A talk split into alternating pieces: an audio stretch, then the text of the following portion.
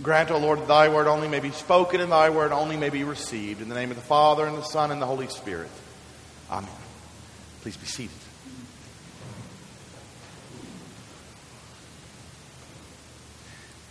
This morning in, in the gospel, we hear one of the more popular or well known professions of faith Behold the Lamb of God, behold him who takes away the sins of the world. But we must ask ourselves the question why does John the Baptist address Jesus in that way? Why does he say, Behold the Lamb of God? What does that mean? What does it mean? If we understand that, we have a deeper understanding of our faith and um, in, in what we're doing. So let's investigate that a bit. Why does John say, Behold the Lamb of God? Where does it come from? And there are really two places in the Old Testament where this comes from. The first, it might be a bit more obscure, uh, from Isaiah, where Isaiah is prophesying the coming of the Messiah, and he does so uh, throughout the second part of, of his book. And he does so in, in such a way, uh, in one song, in one place called the, the Song of the Servant. Uh, he says, like a, uh, like a sheep, he was led, like a lamb, he was led to the slaughter, and like a sheep before his shearers, he was mute. Now, if you listen to Handel's Messiah, that will ring a bell. But Isaiah looked to the coming of the Messiah, and he, Isaiah calls him a lamb led to the slaughter, talking about his innocence and his purity, and also the sacrifice that he will make for the world, the sacrifice of his very life he will make for the world. So that's one place, the Song of Isaiah. Uh, and then, in the other place, it's more popular. If you ever attended or taught vacation Bible school, I know you know this. Um, when Israel is in captivity in Egypt under Pharaoh, and Pharaoh does all those horrible things when God hardens his heart, and all those plagues come upon him, and he refuses to relent. The final plague, or, or, or the final uh, sort of, I guess the final plague, we'll call it that, is when uh, Moses tells Pharaoh that the firstborn will die of everywhere. And, and, so if you don't let the people go, and Pharaoh refuses, so Moses tells the faithful of Israel to take a lamb without blemish, without spot, the firstborn lamb, and to offer it to God in a sacrifice, to prepare a meal a certain way, and take the blood from that sacrifice of that pure and spotless lamb and paint the lintels of your doorpost. That way, death will pass over your house. And that's where we get the Passover from um, in this whole idea of the lamb being the perfect sacrifice. So, John looks at Jesus in front of God and everybody and says, Behold the Lamb of God, behold him who takes away the sins of the world. So, John makes a, a, a very profound proclamation the Lamb of God, the sacrifice of God, the pure and perfect, unblemished offering of God for the sins of the people, the pure and perfect offering to take death away from the world.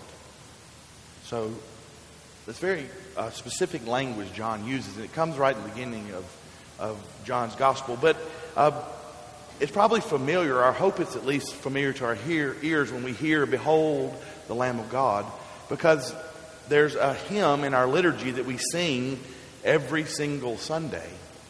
This, this, this from that proclamation of faith, confession of John the Baptist. O Lamb of God that taketh away the sins of the world, have mercy upon us. We all know that the, the Agnus Dei, uh, as it's called, has been a part of the liturgy for a long, long, long time, for centuries and centuries and centuries. It's been a part of our liturgy. Um, and it comes at a very unique place in our liturgy. As you know, when we come into the church to begin our liturgy, we start with hymns of praise to God, then we ask God for mercy, then we glorify God's name, uh, then we say some prayers, and now we sit and we've listened to scriptures and the gospel, and now the priest gets up and rambles on about what the gospel means, uh, and then we'll profess our faith, then we'll have the liturgy of the sacrament. And what we say in, the, in, in this church, in the Anglican communion, is that the bread and wine that are on the altar somehow become the body and blood of Christ. So when we say the words of our Lord, this is my body, this is my blood, we say that Jesus is really and truly here with us in this church. That we are really and truly communing with Jesus. And so after we said those words, and we've, uh, and Jesus is in our midst in the bread and the wine, after the Eucharistic prayer, that's when we sing the Agnus Dei. O Lamb of God that taketh away the sins of the world, have mercy upon us. Have mercy upon us. Grant us thy peace. And to me, throughout my brief time of being a priest, um, that's one of the most emotional times in the liturgy. Sometimes I'll often get teary eyed or uh, a catch in my throat, as it were, or, or just very emotional uh, because that time to me is so intimate and so raw and so real and tender. I can't help but think in the conversations I have and the, the, the, way I go about my day and the things I do, when people come here, I can't help but think of everyone's stations in life and how difficult and grueling life can be sometimes, how hard life can be sometimes. People come to this place with troubles in their relationships, with addiction problems, job problems. They come here hopeless, broken, depressed, defeated, deflated. They come here in all sorts and conditions. And none of them are really great a lot of the time. But they come here and we kneel and we say the same words John the Baptist said Lamb of God that takes away the sins of the world, have mercy. Have mercy upon us grant us thy peace. And to have a, a lot of people come in here into this place in the Eucharist and kneel and make that profession of faith and beg for mercy is a very powerful and moving thing. It really, really is. So that is, where we sort of get some of that from, and it's um, a very meaningful and powerful proclamation. We need to notice also after John the Baptist makes that proclamation, what happens?